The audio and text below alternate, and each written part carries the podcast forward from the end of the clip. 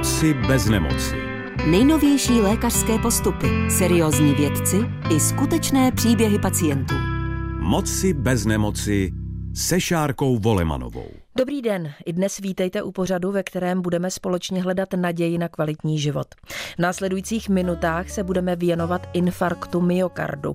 Česká republika je v současné době zařazena do kategorie zemí s velmi vysokým rizikem kardiovaskulárních onemocnění. Věnovat se už za chvíli budeme novince v postupu prevence těchto potíží, která vychází z nových důkazů klinického výzkumu a doporučených postupů Evropské kardiologické společnosti z roku 2000. 2021. Cíl kardiologů je jasný. Snížení úmrtnosti na srdeční nemoci v příštích letech. Svůj příběh bude vyprávět i pacientka Jana, která infarkt myokardu prodělala. Poslouchejte s námi. Moci bez nemoci. Pořad o cestě ke zdraví. Mým prvním hostem je lékař. Jmenuji se Michal Vrablík a zabývám se preventivní kardiologií a také lipidologií. Je to proto, že na kardiovaskulární onemocnění se v České republice stále umírá úplně nejčastěji a přitom se tomu dá zabránit. Neukáznění totiž umírají dvakrát častěji než ti, kteří se snaží. Pane profesore, vítejte. Hezký den. Povězte, co všechno můžeme zařadit do kardiovaskulárních onemocnění, co tam patří. Těch patologií je celá řada. Asi si všichni vybaví takové ty největší strašáky, které se týkají postižení srdce a cévního systému, a to je infarkt myokardu a cévní mozková příhoda.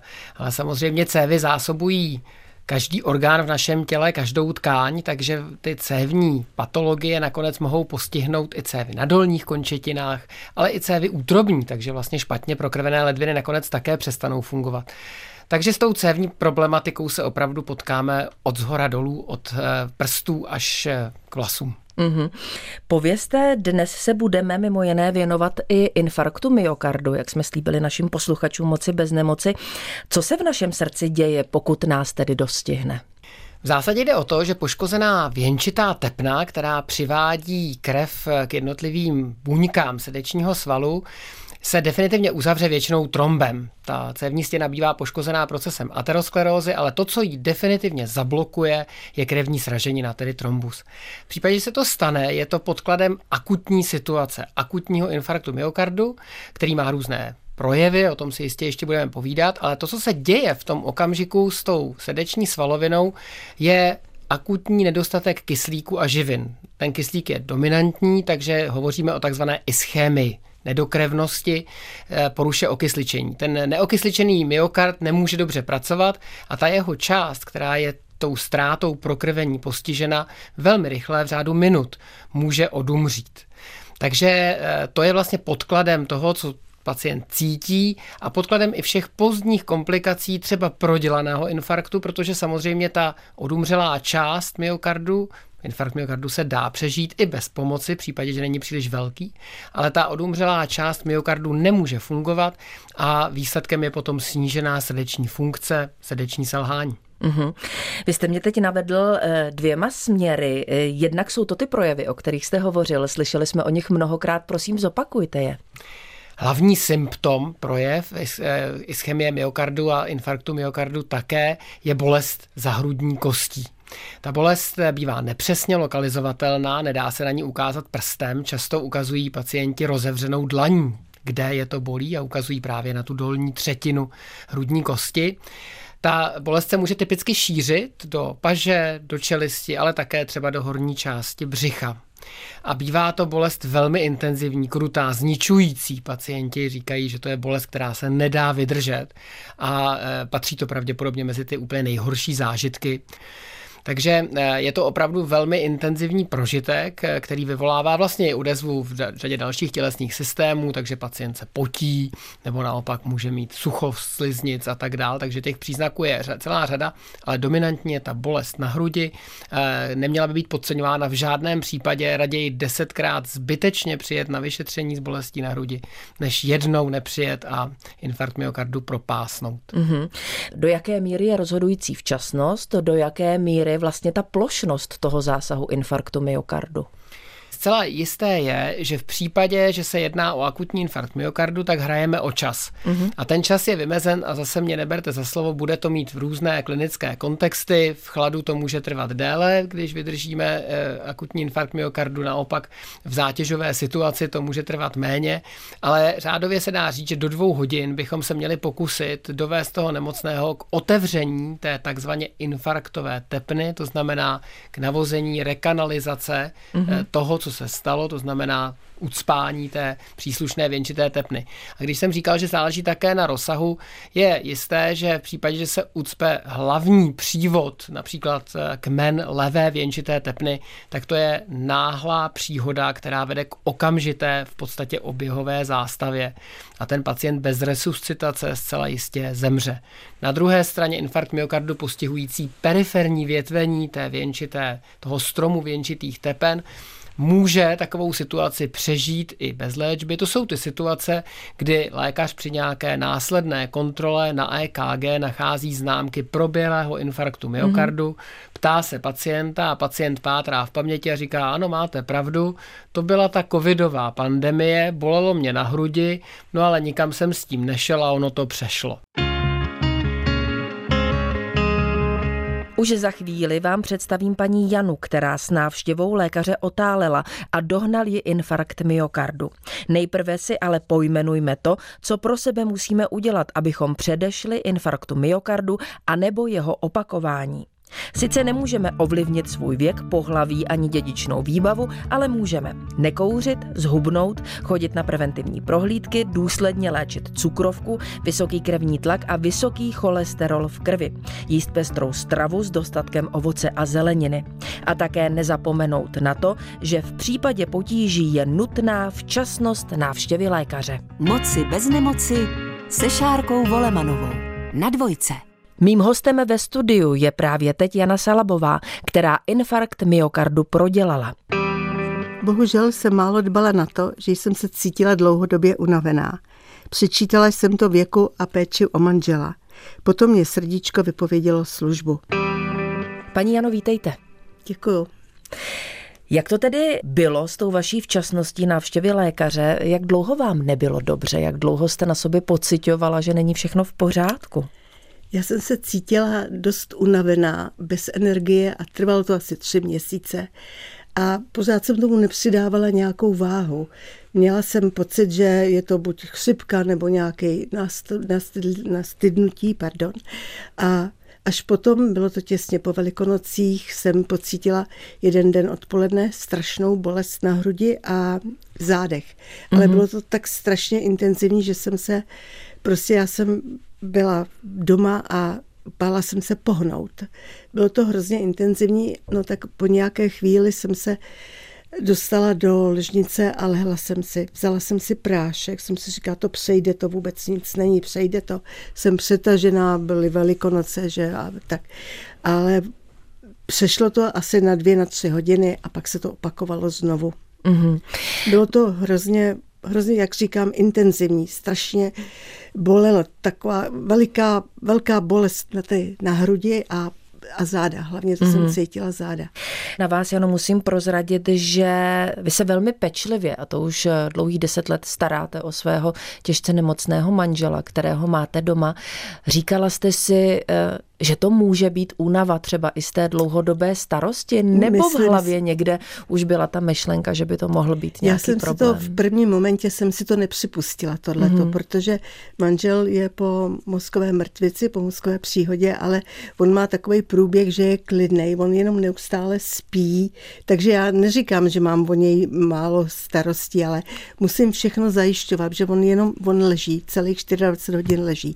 A já jsem k tomu nejdřív nepřidávala žádnou váhu, až potom, když mě pak proběhly ty všechny ty věci dál, tak jsem si říkala, že to taky možná už je vyvrcholení těch deseti let, mm-hmm. kdy musím stále přemýšlet, musím ho udělat tohle, musím tamhle to, musíme k lékaři a léky a všechno. Takže možná, že to byl taky důsledek tohohle toho prostě selhání srdečního.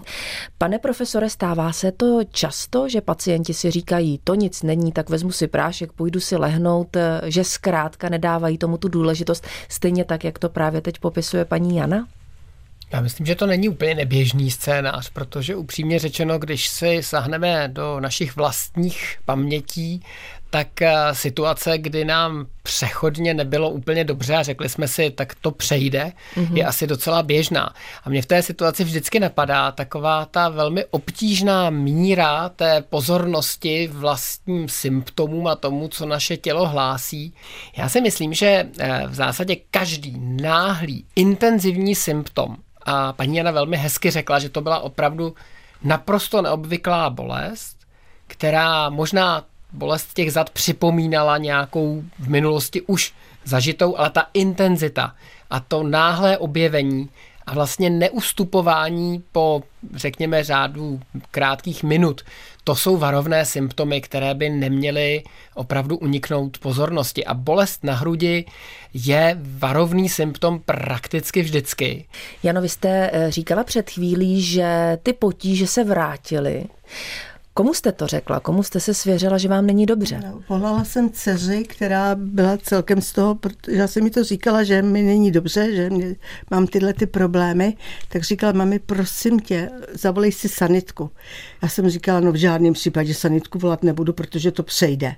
No jenomže dcera byla tak urputná, že zavolala známé lékařce, mm-hmm. která za mnou přišla, změřila tlak a všechno to prostě už potom šlo samo. Druhý den jsem byla odvezená do nemocnice a tam už došlo, tam jsem se dozvěděla vlastně, že jsem prodělala asi to byl ten infarkt myokardu a pak už se o mě starali lékaři na Karlově náměstí. Mm-hmm. Dá se říct, že Jana měla štěstí v neštěstí, tedy že ta síla toho infarktu myokardu nebyla tak devastující? Určitě ano, protože eh, paní Jana se vlastně k tomu vyšetření dostala až s odkladem, mm-hmm. takže vlastně ta první fáze eh, nebyla zachycená, nicméně už velké štěstí, že teda nebyla postižená nějaká velká epikardiální tepna, která by způsobila okamžitou komplikaci v podobě třeba nějaké arytmie, která mm-hmm. se mhm. přežít nedá, jako fibrilace komor. Takže to všechno nenastalo. V zásadě eh, organismus zapojil nějaké kompenzační mechanismy, takže on ten trombus, tak jak může vzniknout, tak může zase částečně se rozpouštět. To všechno zřejmě se hrálo svoji roli, takže a to je celkově dobrý stav paní Jany byl také určitě velmi důležitým prvkem toho, jak to vlastně dobře překonala. A v zásadě teda se dostala k ošetření s odstupem, ale ještě se podařilo vlastně otevřít tu uzavřenou tepnu, která neměla největší průměr, takže naštěstí to ten výpadek toho zásobení krevního nebyl tak veliký a, a tak se podařilo všechno zvládnout. Mm-hmm. Pojďte ještě vysvětlit, jak se vlastně diagnostikuje infarkt myokardu, e, jakými vyšetřeními? Dneska ta diagnoza infarktu myokardu založená vlastně na třech takových hlavních pilířích. Je to symptomatologie, mm-hmm. která v případě Jany byla hezky typická.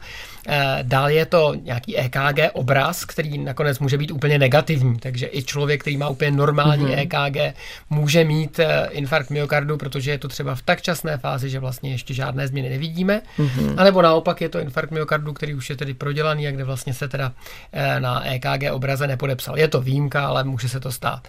A třetí pilíř je laboratorní. My dneska máme vlastně laboratorní ukazatele, které jsou velmi specifické pro postižení buněk srdečního svalu. Takže v zásadě dneska používáme vyšetření krevních troponinů, což jsou specifické látky, které jsou vlastní pouze buňkám srdečního svalu. Takže jejich zvýšená koncentrace velmi spolehlivě odpovídá tomu, jestli pacient má nebo nemá infarkt myokardu. Takže v podstatě negativní hladiny tohoto markeru infarkt myokardu vylučují. K tomu doplníme, to bylo další vyšetření, které paní Jana absolvovala, ultrazvukové vyšetření srdce, které rovnou se podívá na tu morfologii, funkci, zobrazí chlopně. No a potom už to běží směrem k tomu ošetření, což je mm-hmm. srdeční katetrizace. Ano. E, a tady možná posuneme příběh Jany. Vy jste podstoupila operaci. Byla přivědomí, jestli mám správné byla, informace. Byla ta operace přivědomí a Můžu vám říct, že to je nepředstavitelný zážitek, protože pan profesor, který mi operoval, tak mě prostě vzal ruku a říkal, bude to chvilinku bolet, jenom to vás píchnu. A já jsem celý ten proces, kdy vlastně mě ta katetrizace, všechno mě to šlo do toho srdíčka, tak já to viděla na velikánský mm-hmm. obrazovce. A já jsem byla z toho úplně v šoku, ještě snad to bylo něco neuvěřitelného, když vlastně vidíte, když vám prostě to všechno prochází srdíčkem a že se tam mm. napojují ty můstky, nebo pan doktor to řekne asi přesně. Byl to zážitek teda neuvěřitelný. Mm. neuvěřitelný. A ten pocit dokážete ho popsat? Když já to jsem vidíte? Se, já jsem se pak rozbrečela. No. Měla jste čas nad eh, něčím přemýšlet na tom operačním sále? Spitovala jste třeba svědomí? člověku všechno dochází, co, o co bych přišla, nebo říkám si, musíš se teď starat o sebe víc a musím nějak to všechno prostě brát, ne s nadhledem, to chraň Bůh, ale prostě brát to tak, jak to je, ten život a užívat si ho trošičku. Mm-hmm. Bylo to tam všechno, asi děti, protože mám krásný vnoučata, že jo, teď máme pětiletou vnučku máme a tak si to chci všechno užít. Mm-hmm. Takže bych byla ráda, kdybych tady ještě nějaký čas byla abych mohla být s nima. Pane profesore, eh, Jana zmínila ten zážitek na operačním sále, zmínila katetrizaci. Co je to katetrizace? Pojďme to vysvětlit nějakým mm, laickým pohledem, laickými slovy a možná přijde na řadu i vysvětlení toho, co jsou stenty. Katetrizace srdeční je vlastně procedura, která se používá už desítky let a je to v zásadě nasondování eh, arteriálního tepeného systému, do kterého se proniká nějakou dostupnou tepnou, takže používala se tepna stehení v třísle, což mm-hmm. je široká tepna, tak to je pohodlné a vlastně ty dřívější instrumentária, která byla robustnější, vlastně ani jiný přístup neumožňovala. Teď se ta instrumentária stávají stále jemnějšími, takže vlastně kolegové, kteří provádí srdeční katetrizaci, mohou pronikat do toho tepeného systému pomocí eh, arteria radialis. Je to ta tepna, kterou si nahmatáte na pravé straně vašeho zápěstí. Pacient odchází, jak by paní Jana mohla potvrdit, s takovým elegantním eh, kompresním eh, náramkem, takže vlastně se může pohybovat okamžitě. No a v průběhu té srdeční katetrizace v zásadě zasouváme velmi tenká instrumentária směrem do, e, směrem k vyústění věnčitých tepen do aorty, nasondují se ty věnčité tepny a vpravuje se do nich kontrastní látka tak, aby se zobrazil celý ten strom, celý ten systém e, věnčitých tepen. To je to, co paní Jana viděla, co jí tak zaujalo. A v zásadě ta kontrastní látka najde i místo, kudy protéká pomalej, respektive kde je ta tepna zúžená. A na toto místo se potom dá zaměřit, může se k němu vypravit speciální katetr s balonkem, který to místo roztáhne a v zásadě do toho roztaženého místa, aby se znovu nestáhlo, se potom vkládá speciální výstuha, eh, které se říká stent. A tento mm-hmm. stent zůstává v těch věnčitých tepnách a vlastně používáme potom třeba léky eh, proto, aby tam ten stent zůstal, aby se na něj nelepily ty krevní destičky a nevznikaly v něm tromby.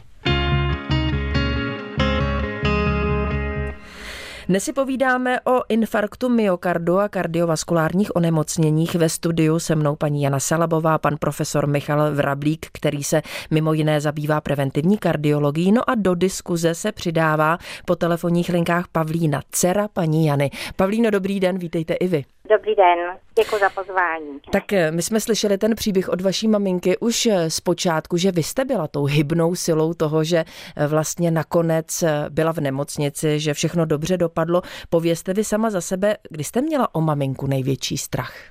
No tak určitě ten den, ten večer, kdy maminka volala a já na mamince poznám hned podle hlasu, že se něco děje. No a maminka se necítila dobře, no a podle toho, co popsala, tak jsem říkala, no ale mami, to by nemuselo být jenom, že ti je špatně odzad, ale to by mohlo být i vlastně něco vážnějšího.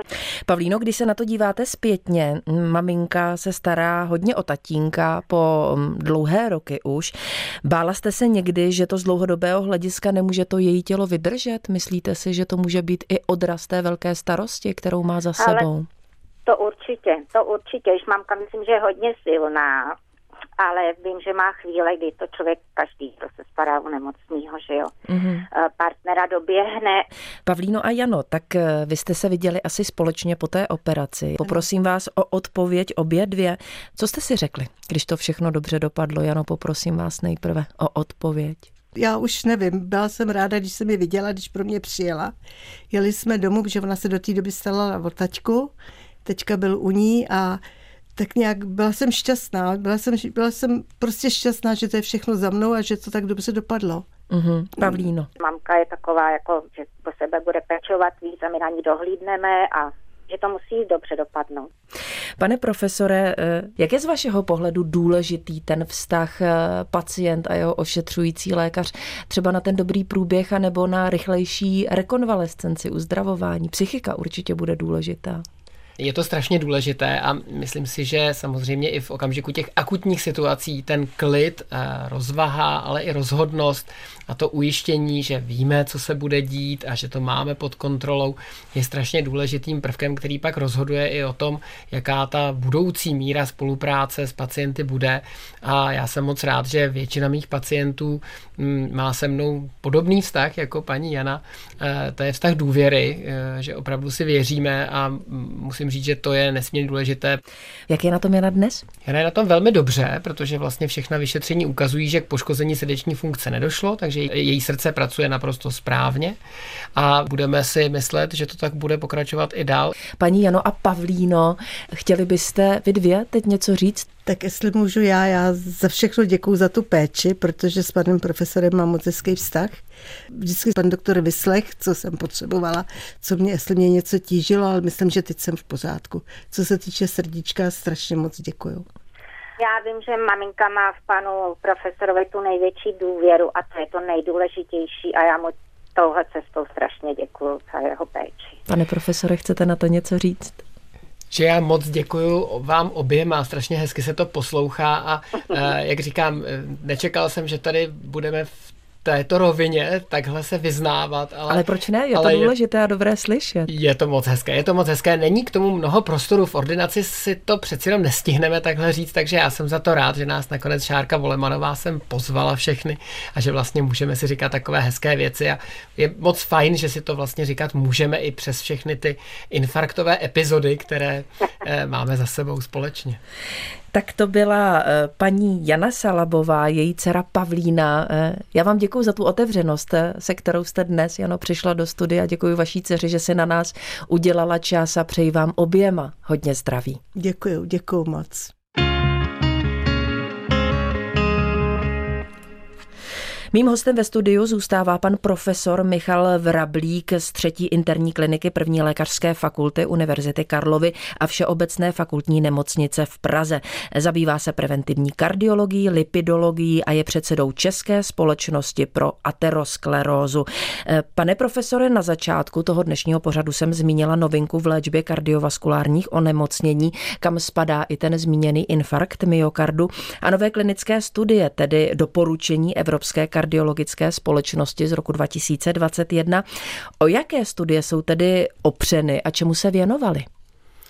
V zásadě ta nová poslední doporučení, která máme z roku 2021, schrnují výsledky výzkumu, byly vlastně inovovány po zhruba 6 letech, což je poměrně dlouhá doba, ale vlastně eh, tato doporučení jsou komplexní návody pro kardiovaskulární prevenci a zahrnují poslední výsledky v oblasti léčby vysokého krevního tlaku, pro které máme specifická doporučení z roku mm-hmm. 2018, také pro management poruch eh, lipidového metabolismu, pro která máme zase specifická doporučení doporučení z roku 2019 a možná nejvíce změn zaznamenala oblast diabetologie a vlastně oblast managementu cukrovky z hlediska ovlivnění cévního systému, protože dobře se ví, že je to právě diabetes druhého typu, který představuje eh, velmi významný rizikový faktor pro rozvoj cévních onemocnění. Takže vlastně ta doporučení z roku 2021 toto všechno schrnují a uvádějí právě i výsledky posledních výzkumů, kde jsme se mimo jiné dozvěděli, že existují nové třídy léků ovlivňujících kontrolu cukrovky, které mm. ale také mají významně příznivý efekt na riziko infarktu myokardu a cévní mm. mozkové příhody. Takže to jsou novinky, které určitě budeme rádi zapracovávat do té klinické praxe, tak jak nám to umožní vlastně příchod těch nových terapií do širokého použití. Mm. Vy jste teď zmínila, popsal nějakou mezioborovou spolupráci. Eh, můžeme říci v souvislosti s pacientem, jak to vypadá?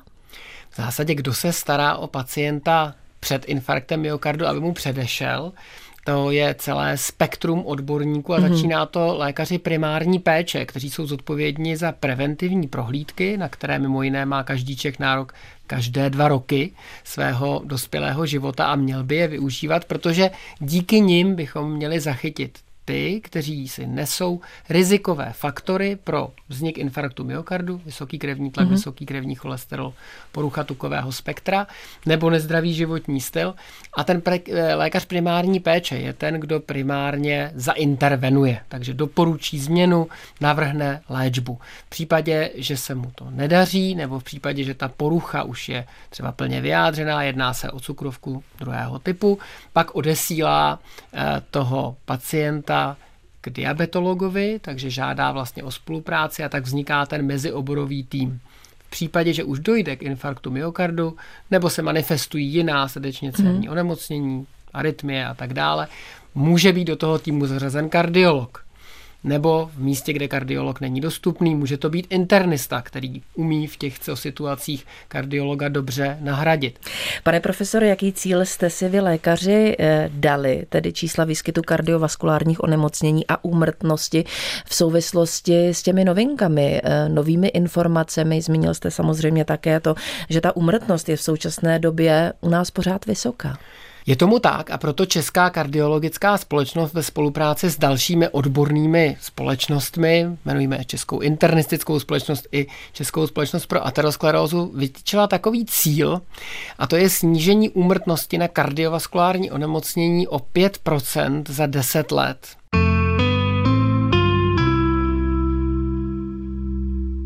Vám posluchačům Českého rozhlasu Dvojka přeji hodně zdraví, štěstí a naděje na život. Pokud vás zajímají podrobnosti o nových preventivních programech kardiologie z roku 2021, najdete je v podcastu Pořadu moci bez nemoci, kde si budu dále povídat s profesorem Michalem Vrablíkem z třetí interní kliniky první lékařské fakulty Univerzity Karlovy a Všeobecné fakultní nemocnice v Praze. Všechny díly pořadu Moci bez nemoci poslouchejte na dvojka.rozhlas.cz, v aplikaci Můj rozhlas.cz a v dalších podcastových aplikacích. Mým hostem zůstává profesor Michal Vrablík. Dnes si povídáme o novinkách prevence kardiovaskulárních onemocnění.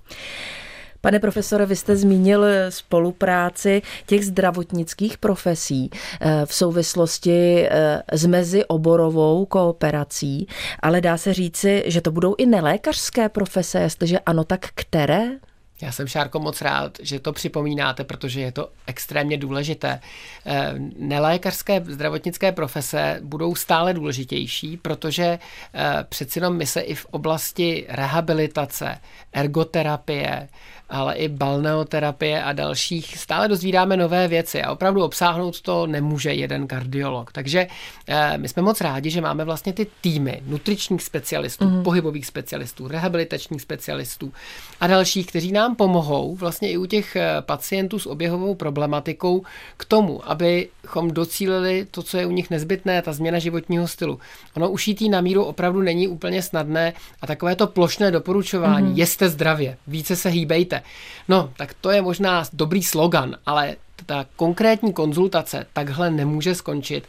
A my si plně uvědomujeme, eh, jaká věda se skrývá vlastně za tou nutriční problematikou, jaká věda se skrývá za tou problematikou pohybového, eh, pohybové intervence a rehabilitace. Mm-hmm. Takže eh, nech to skutečně dělají odborníci na první lékařské fakultě jako na dalších fakultách se vyučují vysokoškolsky vzdělaní odborníci právě v nutrici, mm-hmm. právě v té pohybové medicíně. Takže využijeme tu expertízu, která je skvělá a pro ty individuální konzultace my rozhodně budeme stále více spolupracovat i s těmi nelékaři, jich si moc, moc vážíme. Mm-hmm. Ostatně i v České kardiologické společnosti mají nelékaři vlastní sekci.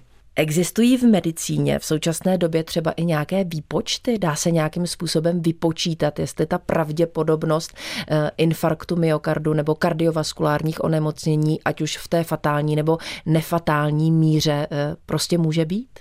Existují, my máme do, dobré skórovací systémy, které můžeme využívat eh, v různých kontextech. Vlastně máme skórovací systém pro osoby, které jsou asymptomatické, zdánlivě zdravé, máme skórovací systém pro starší populaci zdravých mm-hmm. lidí, máme specifický skórovací systém pro, pro nemocné, kteří prodělali infarkt myokardu. Dokonce máme kalkulátor pro osoby s diabetem druhého typu a u všech těchto kategorií my můžeme určit procentuální pravděpodobnost fatální či nefatální cévní příhody. Mm-hmm. Samozřejmě všechny ty predikční systémy mají jistou výpovědní hodnotu, ano. která není stoprocentní, křišťálové koule ještě nevlastníme, ale ta stratifikace je extrémně důležitá pro to další rozhodování. Takže když přijde zdánlivě zdravý člověk a symptomaticky dosud neléčený, my změříme rizik, konstelaci rizikových faktorů, dosadíme do těch skórovacích systémů a můžeme v procentech vyjádřit pravděpodobnost rizika infarktu myokardu. Uh-huh. Když dosáhne určité míry té pravděpodobnosti, klasifikujeme takovou osobu do kategorie cévního rizika, která může být nízká, střední, vysoká nebo velmi vysoká. A podle toho doporučíme ten další postup. Ano. Takže... Co tam vyplňujete? Jen tak namátkou. V zásadě, v zásadě eh, ten nejběžnější skórovací systém pracuje eh, s veličinami, jako je pohlaví, ano. řádský status, systolický krevní tlak, ano. parametr non-HDL cholesterolu, jako zástupce lipidových parametrů a pak je tam samozřejmě věk. Věk je nejsilnější determinanta cévního rizika. No a na základě těchto jednoduchých údajů můžeme ten odhad rizika provést a pak doporučit tu cílenou intervenci. V zásadě vždycky největší jaksi, rozhodování je, jestli máme zahajovat farmakologickou léčbu, mm-hmm. farmakologickou intervenci vysokého tlaku, vysokého cholesterolu, případně poruchy metabolismu cukru, nebo jestli máme ještě pokračovat nefarmakologicky. Mm-hmm. To znamená, že já jako civilní člověk můžu přijít eh, k vám a říci, že bych eh, chtěla, abyste mi ten výpočet udělali, nebo jakým způsobem to funguje? Jste, Šárko, v kategorii eh, těch zdánlivě zdravých osob. Zdánlivě které, výborně, pane profesore. Ano, které mají chodit na ty preventivní prohlídky každé ano. dva roky, kde to skórování je v podstatě předepsáno v určitých intervalech, protože ne každá ta preventivní mm-hmm. prohlídka obsahuje stejnou sadu vyšetření a v zásadě třeba ty lipidové parametry se měří v plošně v 18 mm-hmm. letech poprvé. Mm-hmm. Takže každý Čech by měl znát svou hladinu cholesterolu. A potom, vše, je vše v naprostém pořádku a hladiny jsou optimální, zdánlivě, neří, nezdánlivě, záměrně neříkám eh, normální, protože my vlastně nevíme, kolik je normální mm-hmm. hladina. Takže hovoříme o optimální hladině. Jsou-li hladiny cholesterolu optimální, pak další měření je ve 30 letech, další ve 40 a pak v pětiletých intervalech. A v zásadě při každé této příležitosti, kdy známe hladiny krevních tuků, se to eh, stanovení rizikovosti má provést. Takže mm-hmm. samozřejmě ano to, eh, tento algoritmus můžeme porušit v případě, že váš blízký příbuzný prvostupňový dostane infarkt myokardu, mm-hmm. vaše riziko tím automaticky stoupne, protože mm-hmm. je to výraz té genetické vlohy. Mm-hmm. Samozřejmě, že ta genetická vloha může být modifikována tím, že váš dědeček zrovna bude mít nevhodný životní styl, ale i tak dojde k předčasné manifestaci cévní příhody, mm-hmm. pak se to mění, měla byste být vyšetřena i mimo ten rámec preventivních prohlídek. Takže u mě ta preventivní byla ve 40, to už je dávno, to si nepamatuji a v 50 to bude za chvíli, to ještě nebylo. Pane profesore, povězte na závěr toho našeho dnešního setkání, co pro sebe můžeme udělat, abychom byli mm, prostě zdraví, co nejdéle to půjde i z hlediska kardiovaskulárních onemocnění a našeho srdce.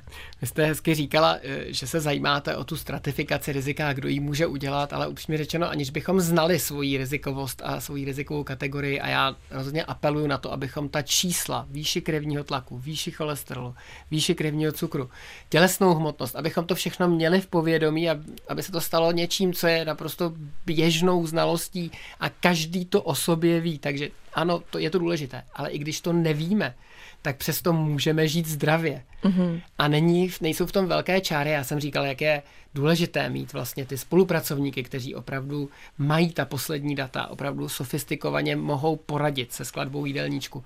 Ale eh, ty základní principy jsou jednoduché. Prostě omezme kalorický příjem tak, abychom udržovali tělesnou hmotnost v pásmu maximálně do mírné nadváhy, abychom prostě nebyli obézní a bohužel v České republice je 25% dětí v, v kategorii obézních, takže to je alarmující. A e, takže udržujeme pokud možno nízkou tělesnou hmotnost, pohybujeme se alespoň 30 minut denně není zase potřeba, aby se z nás stali vrcholoví sportovci. Mm-hmm. A všimněte si, že nepoužívám termín cvičení. Není potřeba cvičit, je potřeba se dobře. hýbat. Ano. A e, v zásadě, když chceme jíst zdravě, tak omezíme spotřebu živočišných tuků, to srdci prospěje nejvíce a zařadíme více zeleniny. To si myslím, že je velký dluh v české stravě a není to nic sofistikovaného. Tak žijeme jednoduše a hezky. Pan profesor Michal eh, Vrablík, mým dnešním hostem v pořadu Moci bez nemoci. Děkuji za to krásné zajímavé povídání a také za tu naději na život. Ať se vám daří a hodně zdraví, pane profesore. Vám také a moc děkuji za pozvání.